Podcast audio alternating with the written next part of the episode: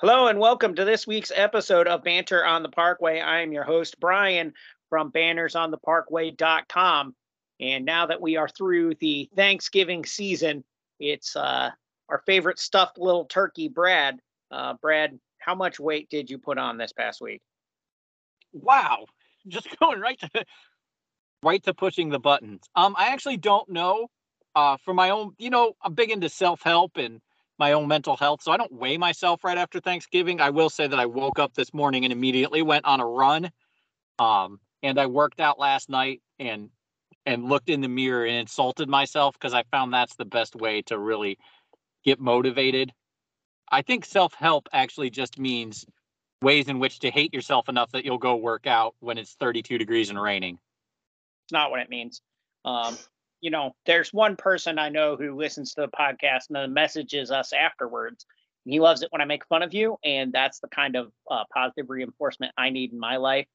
So, um, you know, shout out to Neely, and uh, everyone else has to suffer through this now because um, it means something to me when I get a compliment. Uh, we also uh, are joined by Joel.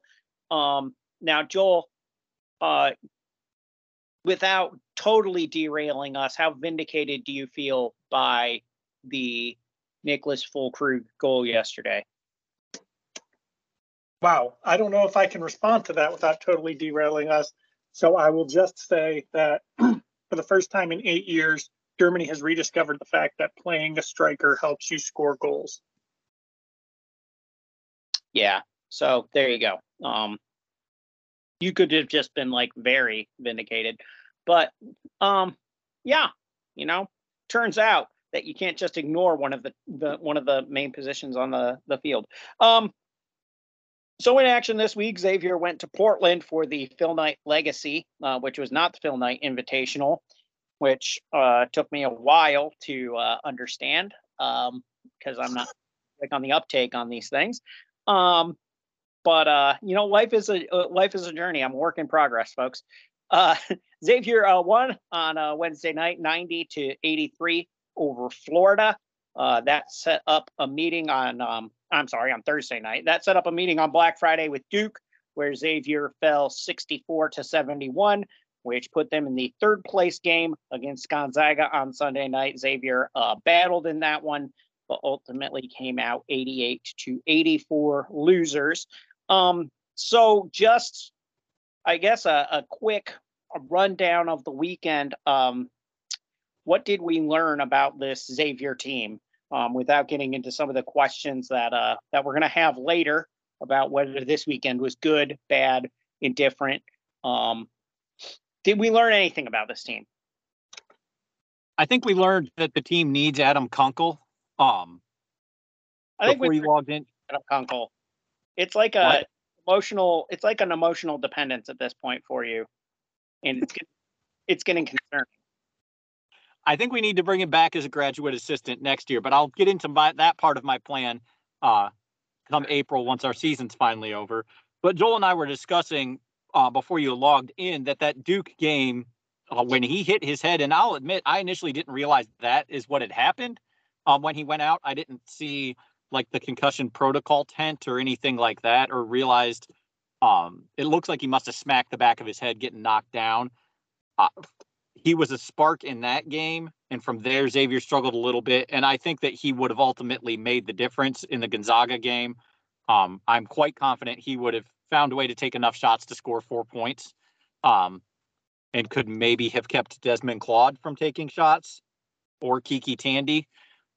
Um, since both of those guys came in at his position and shot the ball as frequently as he did, but didn't shoot the ball as well as he did. Um, I think, yeah, basically we learned that, t- that the team kind of needs somebody from the outside to be a foil for Souley Boum. Um, Gonzaga did well against him for a half before Boum went.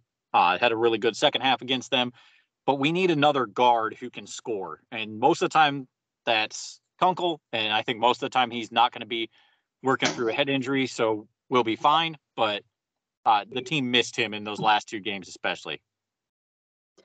Yeah, I think uh, couple other things we discovered about this team is that we're probably like five-ish guys deep. Um, Jerome Hunter once again looked good in self-limited action. He's still fouling almost 13 times per 40 minutes. I thought Dieonte Miles did a good job defensively, but has been abject on the offensive end. And he is 0 for 7 from the free throw line, which is not good because he draws a lot of fouls. Uh, I think we also kind of discovered or maybe confirmed that this is a, a great team if you're a neutral to uh, to tune into. Um, fantastic offense. They have five guys who know how to score. They have five guys shooting better than 45% from behind the arc. Um, and even if you take away Zach Freemantle's one for two, you still have four guys who can fill it up from there. Uh, three guys who have made at least 10 three pointers. And the one trailing is Colby Jones with his nine for 14. And he was a scalding nine of 10 from deep in Portland. Uh, good offense, horrible defense equals fun basketball. So, uh, kind of the reverse of what we've been seeing for a while, but at least it's more fun to watch even when we lose. I just I wanted to add to the uh, Dieonte Miles thing is that he is already becoming one of the team's best defenders by adjusted def- defensive efficiency, but his offensive efficiency is so bad that you just you can't run him out there. Um, you can see when he's playing what Travis Steele saw in him when he recruited him and brought him in, but he stops just short of like fulfilling that potential. Um, he gets in great places. This sounds more like soccer analysis. He gets in great positions on the court and he's there. He just cannot finish. I mean, he's just wretched trying to put the ball into the basket, which is a shame because, like Joel said, he's such a good defender. Um, he can almost stay with a one. He can certainly stay with the two. He can defend in the post, but you're essentially playing four against five on the other end. And the team knows that if he, the other team knows that if he gets into dunk range, all you have to do is grab him because he won't make his free throws. Yeah, I, I think um, you know, briefly on the Kunkel thing, when he went down, it, I thought he had pointed to his chest like he'd gotten the wind knocked out of him because uh, mm-hmm. he um drawn some contact on a, a fast break. I think he was called for a block. Um, terrible call. I mean, what is the ref watch? I don't remember the play that well. Um, but the call went against us, so it was bad. Um, but yeah, I I I did not realize he'd he'd hit his head. So obviously that's scary when someone's uh got a head injury, but um hopefully he's back sooner rather than later. Um, and yeah, I think there was a lot to learn about this team, but I think um the big thing I I took away is this team is committed to getting the ball inside more so than the previous few Xavier teams have been, which is a good thing. Um, but if they cannot finish from inside the lane, this offense is really hard to watch. Um, uh, for long stretches of that Duke game, uh, Nunge and Mantle were really struggling to score. Really, for like a 40 minute stretch of that Duke game, Nunge and Freemantle were struggling to score, and um, yeah, it, it got a little sand in the gearsy there um, when they were struggling to to put the ball in the basket. But um, looking around at the the rest of the country, um, in uh, other Big East teams, Creighton went to the final of the Maui Invitational. They weren't able to um, get the victory. They they fell to Arizona in the final, um, but they are up to seventh in the uh, AP poll. UConn won the Phil Knight Invi- Invitational, right? Invitational. Um, yeah, the one we weren't in. Um, they were incredibly impressive. Uh, they beat Alabama pretty handily. Um, they are looking like a, a, really, really strong team so far this season. Um, and Adama Sanogo was uh, was outstanding this past week. So they are up to eighth in the AP poll. Uh, Villanova is two and five now. They lost to Portland. Um, they are looking like uh, a different program under Kyle Neptune than they were Jay Wright.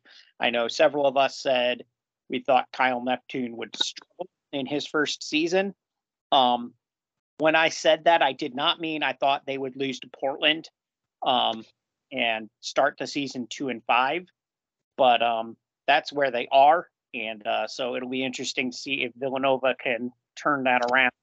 And if, you know, if Kyle Neptune can get that program um, at least resembling where where Jay Wright got it, or um, or if they're going to go the Georgetown route. So um, I guess as we kind of contextualize what we saw this week, Xavier obviously played three um, pretty major programs. Florida uh, is going through a coaching transition of their own from Mike White to Todd Golden, um, as is Duke. But um, Florida, Duke, and Gonzaga are huge brands in college basketball, and Xavier was toe to toe with all of them this week.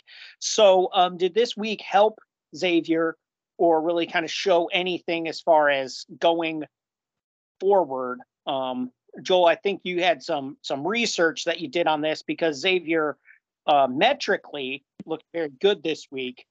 From a resume standpoint, maybe not so much.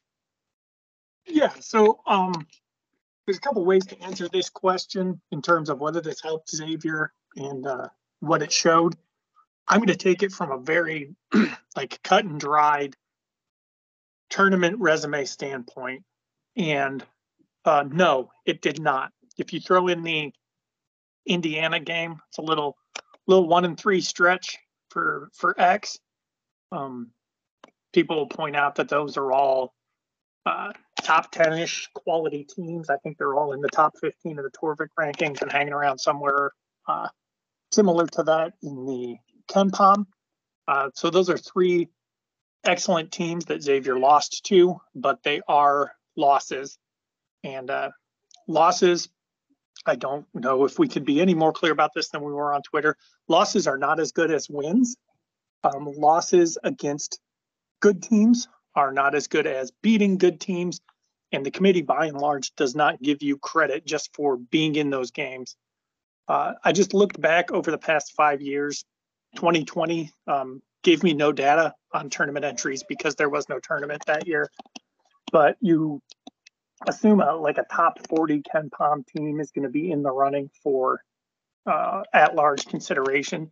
So I just looked at top 40 teams um, in the KenPom and then where they did uh, in terms of uh, quad one and quad two games. So uh, last year, Texas A&M and Oklahoma University were uh, 30 and 33, I believe, but both top 40 teams that missed out. A&M was 5 and 11 against Q1 and 6 and 0 against Q2. Uh, OU was 5 and 12 and 7 and 3. In 2021, Memphis was 31st in the KenPom and uh, one and four in Q1 and seven and three in Q2. Uh, 2020 obviously was a punt. 2019, Texas went five and 10 in Q1 and four and five in Q2. Clemson won a, a ghastly one and 10 in Q1, six and three in Q2. Still managed to finish in the, the top 40 of the KenPom. And Texas Christian was 40th of that year. Uh, they went three and nine and six and four. And then 2018 was a, a bloodbath for teams with uh, top 40 metrics, not getting in. Penn State finished 19th in the KenPom. They were three and eight in uh, Q1, two and two in Q2, and did not make the tournament. Uh, St. Mary's was two and one and two and two. Baylor was four and 12 and three and one. Notre Dame was two and nine and five and two. And Louisville was three and 10, including 0 and nine in Q1A games, uh, the top of the top, and two and three in Q2 and they still didn't make it. So, um, just looking at this, obviously it's not a lead pipe lock that having good KenPom numbers gets you in, but uh, with the exception of, of Memphis and St. Mary's, these are all teams who are in very similar situations to the one Xavier's in this year, in which they're uh, power conference teams. They're going to have plenty of chances to be in those games, and uh, you know, they didn't get it done enough for the committee to to rate them and put them in. So um, I think, and we'll we'll dig deeper into uh, what this means exactly about Xavier. But I think that they showed uh, that they're a good team. But uh, in terms of tournament inclusion, you have to get good results. And if you don't get good results, um, close games don't help at all. I think Xavier is like 340 something in KenPom's luck rating right now, uh, which again just speaks to the fact that they're a, a good team whose results don't line up. But at some point in time, if your results never line up, that doesn't help you with the committee. Uh, the good news here is uh, Bart Torvik projects what um, teams are going to do the rest of the way. He projects Xavier to go three and eight in Q1 games and five and three in Q2 games, which doesn't sound like meaningfully better than uh, than A and M or OU or any other of the teams we listed went.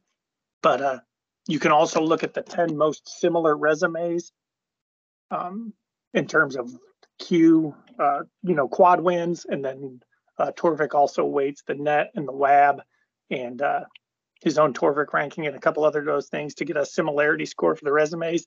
And of the top 10 most similar resumes to what Xavier projects out as, um, one was a seven seed, two were eight seeds, four were nine seeds, two were 10 seeds, one was an 11 seed, and none of them missed the tournament. So Xavier um, didn't help their resume this week, but uh, they certainly helped their metrics. And I think uh, just at least from my perspective, uh, gave us a better idea of what they are and how good they can be. And they'll have every chance to play themselves into the tournament uh, coming up. So uh, it was less about shooting themselves in the foot than it was just not taking advantage of opportunities they were given. Um, but the good news is more opportunities are ahead, and they played like a team that will start taking advantage of those. So with um, kind of that backdrop of you know teams that are metric darlings not necessarily having the results to merit tournament inclusion or like texas a&m last year having the results to merit tournament inclusion but not being notre dame so you're not in. Um right because you know if syracuse has like a q1 win they'll they'll get in uh anyway can losses ever help the resume we kind of had a question from uh never take l's who that is an idea right there man uh if you never take l's uh you don't have to worry about if losses hurt your resume um but can losses ever help the resume brad Um, no. A loss never, ever, under any circumstances, no matter how close it is and no matter who it's to, helps your resume. Um, I think Joel just explained really well how losses can impact your metric numbers. Um, the metrics will like teams that play a tougher schedule and play that schedule well. So Xavier can do something like play Gonzaga and Duke in back-to-back games and not really have their um KenPom number move very much at all, even though those are both losses. Um, the ranking and even their adjusted efficiency is not going to move too much because they're losses to good teams. But uh, like Joel just said, being a metrics darling doesn't have a doesn't guarantee you a spot in the tournament, and that comes down to resume, and a lot of that comes down to net. And the first thing that net takes a look at is results in games. So I feel like we need to say this again, just in case there's anyone out there wondering. Losing a game is not as good as winning it. So when the game starts and there's 40 minutes left on the clock, the ideal thing is that when those 40 minutes have run off, your team has more points than the other team. And that is better than if it's the other way around, no matter who it is that you're playing. So, Xavier, just to really boil that down to its simplest point, in terms of resume, in terms of what the selection committee is going to look at, in terms of what the net cares about and everything like that, beating Montana is better than losing to Duke. So beating Montana in a 22 point boat racing is better than losing a four point game to a very good Gonzaga team in terms of your resume. That loss will not help your resume. It may help your metric numbers stay well, and those metric numbers are part of the resume, but they don't add up to enough to overweigh the fact that it's a loss. So a close loss against a good team is still a loss. Um, you know, that was part of what was going on with the RPIs that people could game it by either playing just a whole bunch of trashy teams and hammering them all the time, or playing a whole bunch of really good teams and never winning, but playing them all close, and they could game the system into thinking that they were much better or, or much worse. than they were. I, what the net takes into account when it initially started was game result, strength of schedule, location, scoring margin, and then the efficiencies and qualities of wins and losses. Well, they've chopped out um, the opponent's winning percentage, adjusted winning percentage, and scoring margin. Now it just considers opponent strength and sight, uh, the difficulty score of the game, and the results. So what the net is looking for is your result, not so much who you played as much. That factors in, but that comes in in the metrics later. So the committee wants to see wins. A close loss does not help your resume ever, not ever, ever. Um, Bleacher Report actually went in depth with the committee a couple years back, and they pointed out that BYU hadn't left lost by more than seven points in the entire season, and that several of their losses went into overtime. And a member of the selection committee, who couldn't be named because that's how they did things, says what you just said would never actually be discussed. So that does not come up. You know, no one is going to point at Xavier should they be right on the bubble with somebody else at the end of the year and say, well, Xavier only lost to Gonzaga by four. That's not going to factor in the close losses are not good. There's no such thing as a good loss. Um, we need to get that idiotic notion out of the head of this fan base. There's there are no good losses. You either win or you lose, and if you lose, it's bad. We went one and three. A one and three stretch is bad. There's no way that's good. Um, in terms of resume, you can look at it and say, "Hey, we played these teams really well. Um, this team really looks like if we have a slightly crazy uh, white guy from Kentucky out there, maybe we could win these games and knock off a Duke or Gonzaga. And that may be true. And you could certainly say, hey, this augurs well for the rest of the season because this team looks like it could be good. But in terms of resume, that one and three stretch was bad. So I just Hey, want to be um, s- super clear losing is bad. So Souley Boum had kind of like a half court heave at the end of the Gonzaga game that just caught all of the rim and rattled out. If that goes in and we lose by one instead of four, would that have changed anything? No, because the interesting thing about that is we still would have lost. And whether we had lost by 86 because we only scored two points all game, or we lost by one because Souley Boum rattled that in at the end of the game, the net will look at that and the committee will look at it at the end of the year and see loss. Scoring margin doesn't factor in. The great question, though. Great question. Uh, Gotcha. Thanks for clarifying. Um, I think you talked about gaming the RPI. One of the things that uh, we talked about with Mario Mercurio back when we were first starting this site, and I still worked first first shift hours, um, was when they were scheduling. His goal was to schedule teams that would win bad conferences because they'd go like six and six in the uh, non-con and buy, you know, play a bunch of buy games, and then they'd reel off a bunch of wins in their uh, their conference schedule. So they'd end up with like a 750 winning percentage, and the RPI would be like, oh my gosh, Xavier beat this team with a 750 winning percentage. That's super good. Uh, skyrocket their numbers. And like you said, um, our understanding of metrics has gotten a little bit uh, a little bit better, and you just can't do those things uh, the way you used to. And I think one of the things that has really uh, helped out as kind of a shorthand for what the the committee looks at is the wins above bubble metric. Um, so uh, you basically just accumulate wins as compared to uh, what the average bubble would team would do, and the bubble is generally placed around like uh, 45 in whatever given metric, and then teams with a positive number are way more likely to uh, receive an at-large bid than teams with a negative number. And basically, the two ways you boost your wins above bubble metric are to win a few tough games or to win a whole bunch of of not good games. So, you know, if you go 25 and 0 against Q3 and Q4, you slowly compile a whole bunch of wins above bubble.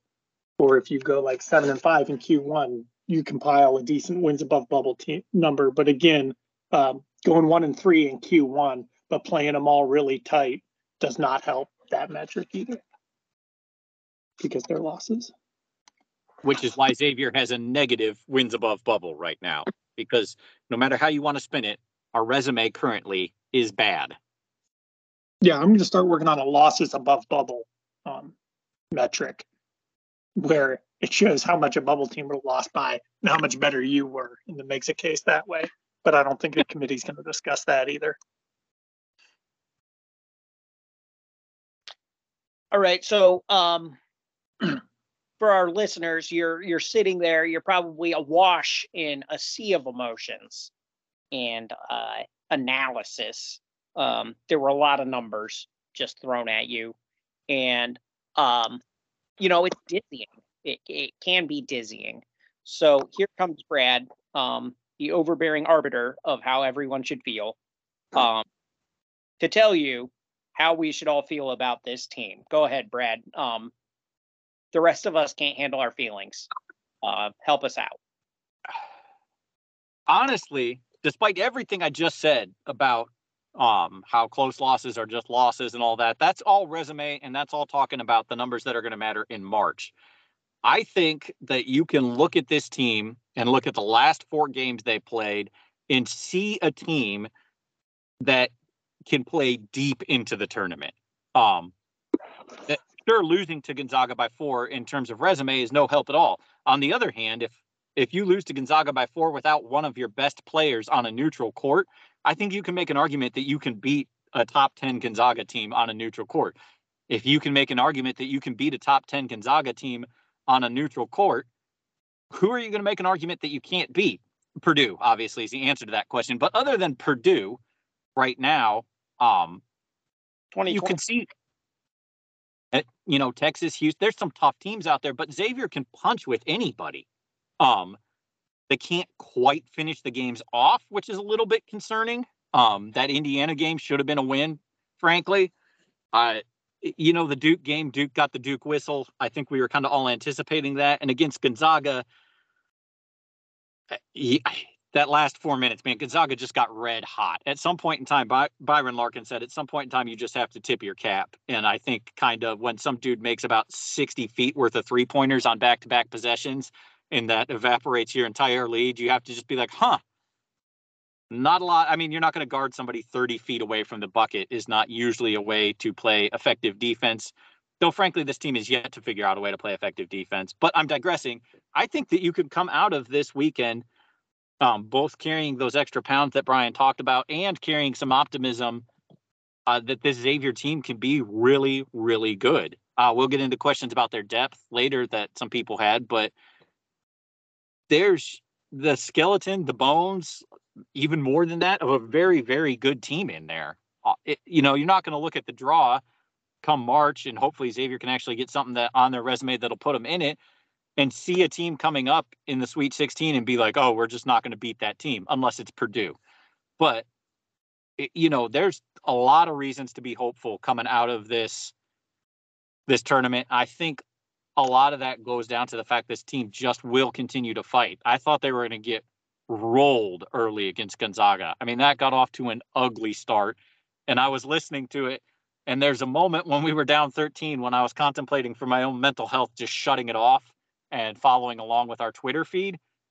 Um, but the team kept fighting, and you know, same thing they did against Indiana. Scrap back into it against Duke. They never quite got up the mountain, but I think there's reason to be excited here. You just got to get the stuff on the resume that gets you in a position to be in the tournament. But once you're in the tournament with this team, and I think that they'll continue to get better, I think they can make some noise. I'm despite everything that I've said to this point, I'm I'm more optimistic coming out of this weekend than I was going into it.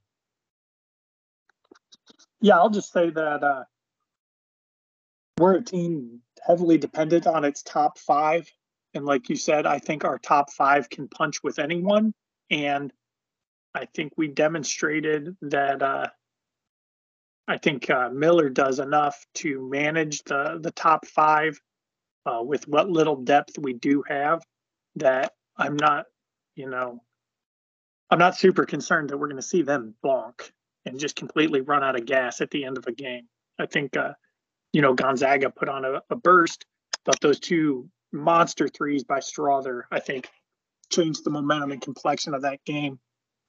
Um, so there are there are certainly things to work on. I think uh, ball security on offense and maybe coming out of halftime um, right when the second half starts instead of at the first media timeout are the two things that I would target. But, uh, you know, this could have been,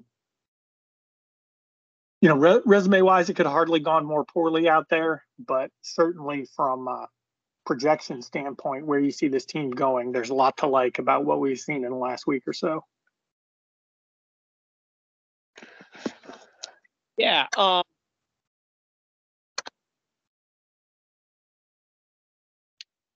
yeah, I think, I think honestly, watching, I mean, Florida, the Florida game was was by far Xavier's best win of the season. Um, you know, no disrespect to Montana or Fairfield or the other team, Morgan State. Um, but seeing Xavier knock off a, a high major team and get that win, I think was really good to show that they can beat a team that has aspirations of of playing in March. Um, well, Florida played March last year too, playing meaningful games in in in March Madness. Um, you know, so I think that one was was more so for me than the other two where Xavier couldn't quite get it across the line. Um, but I do. I, I, think that there's a lot of reason to feel optimistic about this team after watching those three games, um, just because of the way they were able to play and some of the the guys that um, are still kind of um, adjusting to new roles or getting used to uh, college uh, as a whole. In, in, the case of Des Claude and uh, Kam Craft, um, you you think that there will be some improvement there. So I, I, think there's a lot of reason after this week to be positive about this team. Um, although uh, a lot of people uh, point out, you know, that I was positive about Travis Steele teams too, which I was. Not not uh not going to back away from that. Um, you know, I am relentlessly positive about Xavier. What's the point if you're not? Um, maybe next week Brad can break down what's the point of cheering for your team if you're always depressed. Anyway, um we've got a few questions here. We opened it up for questions for the first time this year and our our our listeners or at least people who follow us on Twitter and then don't listen to us, which um is great too, uh came through. So the first one is from at Southern Muskie. Um, do you see our bench players, uh, out Claude, Craft, Miles, uh, et cetera, improving as the season moves along? So, uh, Joel, obviously, um, two of those guys are, are freshmen. What do you see uh, improving as far as Xavier's bench production goes? Um, I think the one guy that he didn't mention that I want to spotlight here is Jerome Hunter because he has looked like a completely different basketball player than he did last year. Uh, last year, he more or less lived behind the arc, was a complete absentee on the offensive glass, and did not distinguish himself in defensive statistics. This year, his block rate's way up. His O rating is 33 points higher. Uh, he has shot 12 two pointers and zero threes. He's uh, got a higher assist rate. You know, he's just doing all the things that we would hope a reserve forward would be able to do. The disappointing thing has been a catastrophic foul rate. So in 17 minutes, he picked up four against Morgan State. Nine minutes, he picked up four against Montana. Seven minutes to get three against Fairfield. Only played four minutes against Indiana and only got one one foul, uh, season low. Five minutes, two fouls against Florida. Seven minutes, one foul against Duke. But then he had a big bounce back game against Gonzaga where he picked up four in just 11 minutes of play. Uh, he's averaging 12.7 fouls per 40 minutes of play. I don't think he'll continue to do that all year. I think he is uh, readjusting to being a traditional big rather than the kind of weird stretch four he can't shoot that he was playing last year. So I think if we're going to see one guy from the bench um, make a marked step up, that would be my guess. Um, I don't see Dieonte Miles being the guy just because he's so limited offensively. Even when he gets himself into good positions, he has uh, below average hands. I think he's not a great finisher, and part of that is because um, opponents will just hang on his arms because they know if they foul him, that's just as good as a turnover. But uh, Claude and Craft, I think, will uh, develop. I've liked a lot of what I've seen of, of Claude uh, defensively. Uh, he was a traffic cone out there early in the season. I think he's gotten better on the ball. I think he's got a good nose for it in passing lanes. Um, kind of uh, fast forwarding towards what we might see in the, the conference play. I think Kam Craft is a guy who um, I'd like to see get some more minutes. I think he's earned that. I think his stroke will come, but he uh, shows a good awareness of when the stroke's not there for him, where he should get on the court to make life a little bit easier for himself. Um, he's had some, you know, early career jitters in terms of turnovers, but I think that's sharpening up. Uh, he had three in the first game, uh, another two against Fairfield, and only, he's only got one in our four games since then, uh, admittedly in limited minutes. But he just looks like a guy who knows how to play, and he's looking for places to uh, to make a difference. And I think as the season wears on, he's a guy who will uh, will step up a little bit. So circle Craft and Hunter for me, and a uh, you know a one step down. I think Des Claude has shown a lot of good things uh, defensively, and uh, I'm worried Dieonte Miles is never going to be the guy. I would uh, second the Jerome Hunter thing. Uh, he did foul a lot in what was his sophomore year, though not 12 times a game, because um, that's impossible actually. Though he seems determined to see if he can get more than five. Um, uh, Kam Craft is an interesting one to me because, like Joel said, he is very active, but uh, he, I don't think that the coach trusts him yet, um, as evidenced by the fact he really has not played in Xavier's meaningful games, and he just he looks a little sped up to this point. Um, I, I really am not sure. I think that Miller would prefer to see Des Claude out there more. Um, has given Claude a lot more time. Claude still is turning the ball over way too much. The one guy who I'm afraid uh, just is not going to step up to the level that everybody wants is KyKy Tandy. Uh, he started out shooting the ball well, but uh, he's taken 23s now and he's only made seven of them. He's five of 15 inside the arc, and he just doesn't add a lot anywhere else if he's not scoring. He's a decent on ball defender, but he gets lost in rotation frequently. Um, he's not a ball hawk on defense. Uh, his block rate has sadly dropped down to 1.4% um, after briefly flirting with the team lead there. If Claude and Craft end up playing well, I think KyKy Tandy slides back down towards the bottom of the bench again admittedly, with it being that short of a bench, I don't think that he's going to drop all the way down to Elijah Tucker territory, but he's he just hasn't demonstrated still um, that he's got what it takes to really impact the games consistently.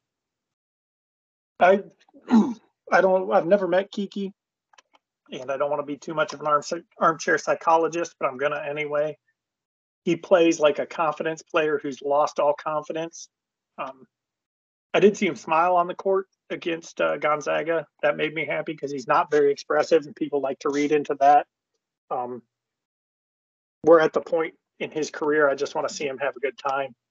But like you said, uh, man, he's got such a quick low dribble. He can change directions really well. Uh, has shown in streaks that he can be a big time shooter, but it just looks like he gets uh, shaken and then uh, that kind of takes him out of attack mode, such as it is, and he never really gets back into games sometimes. This is going to feel like undue piling on of someone who's not here, but I feel like I defended Travis Steele enough while he was here that I'm reasonably comfortable saying that between the injuries and Travis Steele, they just ruined KyKy Tandy because it seemed like Steele was never willing to leave him out there and let him play through mistakes. And then, of course, KyKy did get hurt, didn't help that at all. But he needed to spend, you know, his freshman and sophomore year figuring out what he could and couldn't do on a D1 court um, at this level. And it seemed like he came out of the game when he started to mess up and never really got that consistent time to figure out who he was. I know that part of that is Steele was trying to save his job by getting his team into the NCAA tournament, and that ended up never happening, and he didn't save his job. And now we have KyKy Tandy, who I think the entire fan base wants to see do well. We all want to see him do well. The fact that he stuck around, I think, just speaks volumes of him as a young man. But I just don't know that he's he just needs somebody to throw him out there and tell him, "Hey, KyKy, I'm going to ride or die with whatever you bring me." And I think that, you know, at Akron up here, uh, he'd do great. You could throw him out there and let he and Freeman go out and try to control the game. But playing for Xavier, unfortunately, they just can't leave him out there long enough that he gets comfortable uh, in games against teams like Duke and Gonzaga. See, I was gonna say I think he is a candidate for a person who will improve this season, um, because he. It seemed like his role was very nebulous every year up till now. Um, and, and again, part of that had to do with the fact that um, he's never had a, a full healthy season at Xavier. Um, part of that had to do with the fact that I, I think the coach had a quick hook with certain people and an extremely slow hook with other people, um, to put it diplomatically.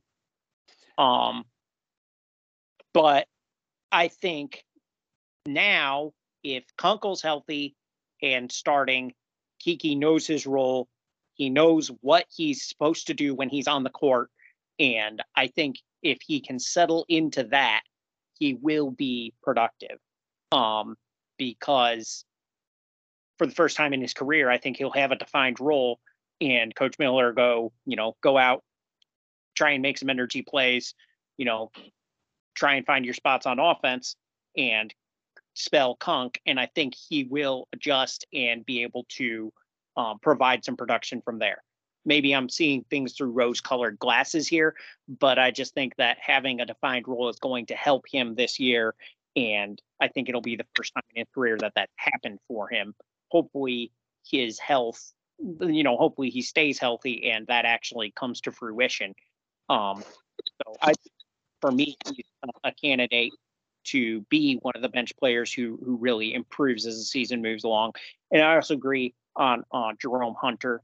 Um, I just think he's shown that um, he wants to get out there and mix it up, maybe uh, a bit too much at this point. But um, you know, it's the Big East. You need somebody who's going to go out there and just be the toughest dude on the court, and it seems like Jerome Hunter wants that to be him. Um, and uh, you know, and so he's going to foul you until you acknowledge it. Anyway, um, I've seen out of him this year. Uh, so yeah, for me, I think it's Tandy and Hunter are going to improve as the season goes along, and obviously, I think freshmen as the season goes on uh, invariably improve. But um, yeah, so we that is a, a answer to that question. Um, it's uh, all of them, I guess, from from various ones of us. Um, we have a, a two-parter here from uh, Joe at Joe C twenty four twenty four. Um, one of which we already answered. Do you feel better, worse, or about the same after the tournament? Uh, I think we all um, would check the box for better, Joe uh, for various reasons and in various ways, but um, we kind of covered that. Which bench player do you see carving out a bigger role as the season goes on? So maybe not necessarily um, improving his production, but being able to carve out a larger role for himself. Um, so Joel, uh, you you talked about Kam Craft um, in that, um, yeah, in that context. Can you kind of go in in depth as to just what you see him carving out? Yeah, um, you know, we we've got in Adam Kunkel, especially a guy who can play high energy, kind of high IQ basketball, and um, maybe at the two spot. I think Kam Craft can bring that slide down in in the three or the two if we're going to go with a, a big lineup. And you know, he has sneaky good uh, rebounding numbers for a guy who doesn't look like uh, he's built the way that uh, like a Colby Jones looks like. Uh, Kam gets in there and mixes it up. I think, uh, especially as we get into the the grinder of the Big East season, like Brad said, the uh, sped up way Kam plays the game, I think will slow down with more minutes, and I think his willingness to just kind of throw his body at the glass, be all over the place on defense and generally uh, pop up in the right spots will uh, continue to pay dividends for him in in more minutes. And I think with more minutes will come uh, more comfort shooting the ball, and a higher percentage from behind the arc, which is kind of what he was known for in the recruiting uh, cycle. And, you know, like a, a virtuous cycle here for Kam. I think the, the more he plays, the better he'll perform. And I think that'll lead him to more burn as we uh, get deeper in the season. Okay, we got one from uh, James McShane here. Uh, what happened to Cesare Edwards? Um, Brad, I mean, we've not seen uh, we've not seen him at all in the last uh, four games, I think it is. Um, do you see him being able to carve out a spot on this team? No. Um, I think what happened to Cesare Edwards is that he's not quite good enough to play at Xavier right now. Um, he appeared against Morgan State for five minutes, hasn't darkened the court since, as you mentioned. Last season, he essentially had one good game, maybe two, depending on how you count his five minutes against Georgetown. But I mean, he played double digit minutes three times. He was four or four in that game against Seton Hall, where I won't try to dispute that he was awesome um, and just came out and really changed things for Xavier in one of those close losses uh, that help your resume so much. Um, but he's slow footed on defense. Uh, he has to have a little bit of room to get his shot off on offense. And right now, um, it seems like Coach Miller's wanting to spell Jack Nunge with Dieonte Miles um, as much as he can to boost the defense and then work Jerome Hunter in for the rest of the time uh, to boost uh, the amount of pain that we're causing the other team, I think, right now. And then run a smaller lineup otherwise. And given that Freemantle is not quick enough to defend, or I'm sorry, Freemantle. Well, Freemantle is also not quick enough to defend a three, but since Edwards is not quick enough to defend a three, it's going to be harder for him to get out there in any sort of small lineup. He's not going to bump time off of Freemantle or Nunge. He's not going to defensively take time away from Dieonte Miles and he can't rebound, at least thus far in his career, uh, in the hyper aggressive way that Jerome Hunter is right now. So I just don't know what his role would be. Uh,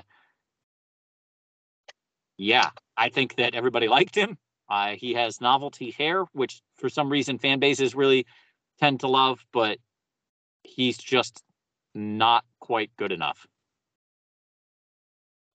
Okay. Um, Got one from at Picker Fantasy. Uh, do you think the Big East's general lack of winning will make it such that X will have to play that much better in conference to have a shot at the NCAA tournament? Obviously, uh, Villanova is off to a rough start. Uh, Seton Hall took an L against um, Siena. Uh, I don't know anything that DePaul's done, but I'm sure they've sucked this year. Georgetown is comically bad. Butler got hammered um, on, on, live television in front of God and everyone uh, by Tennessee. Um, so there are some potential landmines in the Big East this year, probably more so than in years past. Um, St. John's uh, is receiving votes in the AP poll, though. So um, good job, Mike Anderson. Uh, you did it. Um, anyway, uh, so Joel, I mean, is is Xavier really going to have to make some noise here toward the end of the non-conference schedule to set themselves up well heading into Big East play? Yeah, I think so. Uh, if you look at what Xavier has coming uh, in the non-con, um, the Southeastern Louisiana game, I think that's one we're all kind of chalking up as a dub. Uh, same with home to Southern. Um, if Xavier loses either of those two games, um, no matter how close it was, you can't make a, a pitch for that being good on the resume. West Virginia has been scalding hot to start the season, and it's a uh, home game with them is going to be right on the precipice of Q1 or Q2. And same thing with at Cincinnati. That's probably going to be a solid Q2 game, though. If they keep uh, trending downward, that might end up. I don't think they'll be bad enough for that to be a Q3 road game, but um, they're certainly more likely to be a Q3 than a Q1.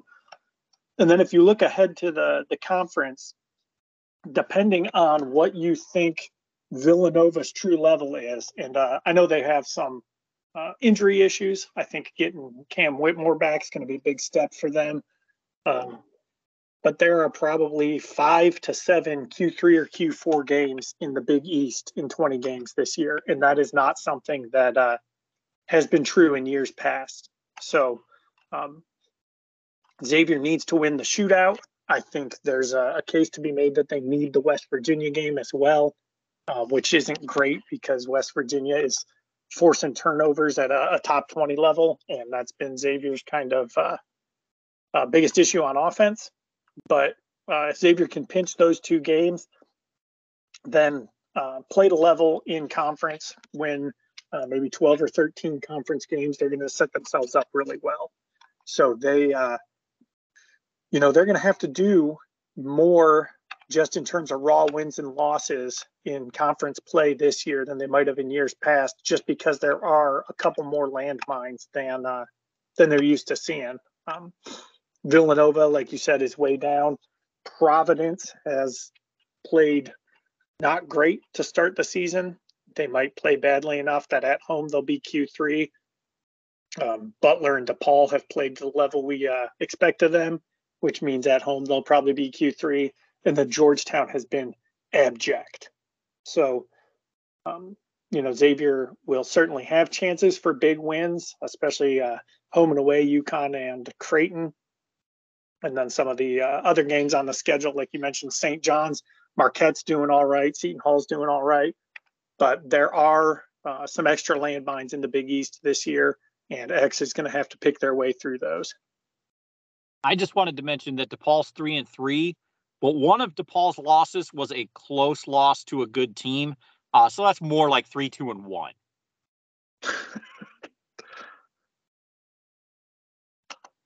good. Thank you for that. All right, folks, it's that time of week again. Time to cue the theme music because it's time for Xavier Player of the Week.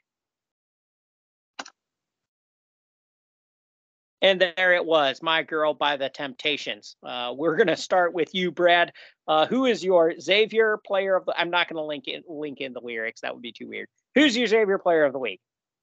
Um, I know we're running short on time, so I'm going to keep this succinct. It's Souley Boum.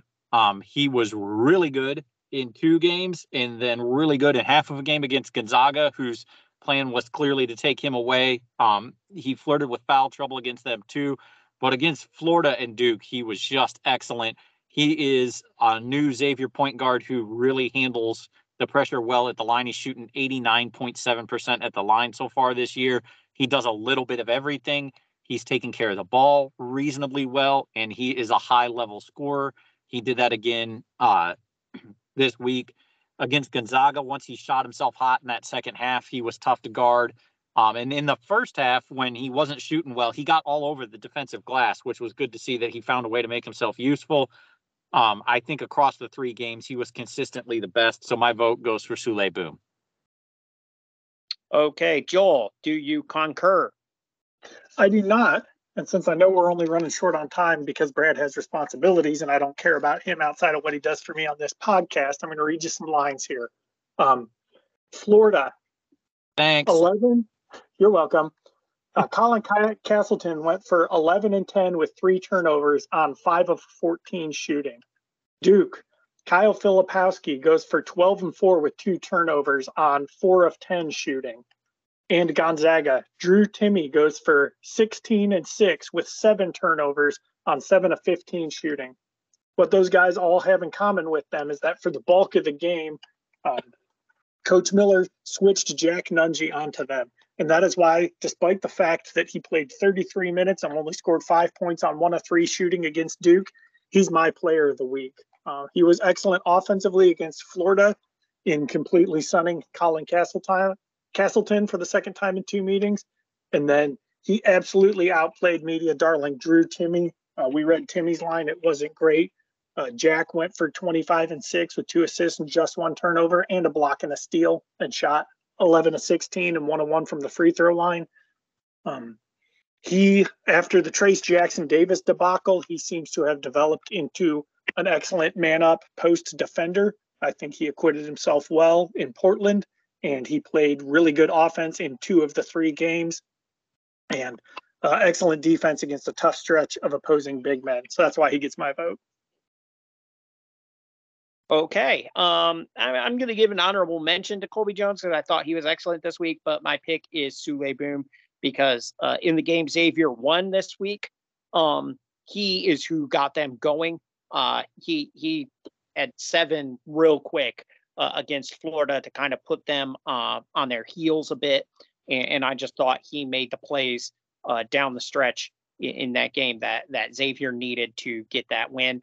Um, I, I, thought he was really really good against Duke and pretty much kept Xavier in that game as long as they were in it. Um, and, and against Gonzaga, um, had he played like he did the first two games, um, they probably uh, would have won. But Gonzaga had built their their game plan. It seemed on taking him away, uh, but I thought he was really really good this week and um, really kind of showed uh, why he was so highly regarded when he came to Xavier and um, you know what he can do for this team moving forward. Um, so our final quick hit. Uh, we got Christmas season coming up. Should presents go under the tree as they are wrapped? When the tree goes up, Christmas Eve or some other time. Uh, so, uh, Brad, uh, why don't you you hit us with uh, when you think presents go under the tree? Um, I'm really trying to get better about not crapping on anybody's fun. So listen, whatever you want to put them under there is great with me. But how I do it is really chaotically because I'm bad at wrapping presents. I also forget that I have to wrap presents. So then I'll tend to remember and wrap like a bunch of them, and then I stick them under the tree so I don't forget. Um, and then I'll do that in like two or three efforts across December, usually ending on Christmas Eve. Um, I won't say that I've never wrapped a present on Christmas morning. Um, because you know I've just like forgotten it and find it in the closet that morning or something. But uh it, yeah, I'm really scattershot with it. I know some people do like the Santa Claus Christmas Eve thing, and some people put them under right away to take the cute pictures. But I have kids, so that really doesn't work. So I just kind of get them under there as I get them done. I think you know, the, the end is just the idea is just to have the hay in the barn by Christmas, right? So I just get them in there by the time it start time to start wrapping them or opening them. Actually, is what I mean. Yeah, usually you you've had presents that were wrapped for a grand total easily measured in hours before. Um, I like the Christmas Eve thing. I think it's fun for after the kids go to bed, and I work third shift, so I think it's fun for my wife to do this, but uh, you know, no no presents Christmas Eve, and they go to bed. They're all um, non-believers in Santa Claus, but it's still. I wake them up when I get home from work, and I'm like, "Oh, guys, Santa came! Look at all the presents!" And they're like, "Santa's not real, but we'll take it because we like presents." And uh, plus, between four kids and two cats, there's just a lot less chances for attrition God forbid somebody hits a uh, a Christmas present with a lightsaber or an errant football or something and destroys it before it had its time to shine. So Christmas Eve is the the way to go in my mind. But I'm just gonna second the newly open-minded Brad and say that whenever you get them under there, um, however you celebrate the festive season, have a blast. Yeah, um, I don't wrap presents. I'm a gift bagger. Um, I realize that's the lazy man's way out. Um, and I'm here to tell you I'm a lazy man. So uh, I, don't I, don't know, what you thought you would win by getting me to admit that, but there it is. Um, when I was a kid, it was cool. Like our mom would wrap presents, and as she wrapped them, she'd put them under the tree, um, so you could kind of see the area around the tree filling up. Um, and then our dad would wrap the present he got our mom uh, on Christmas Eve because that's probably when he bought it.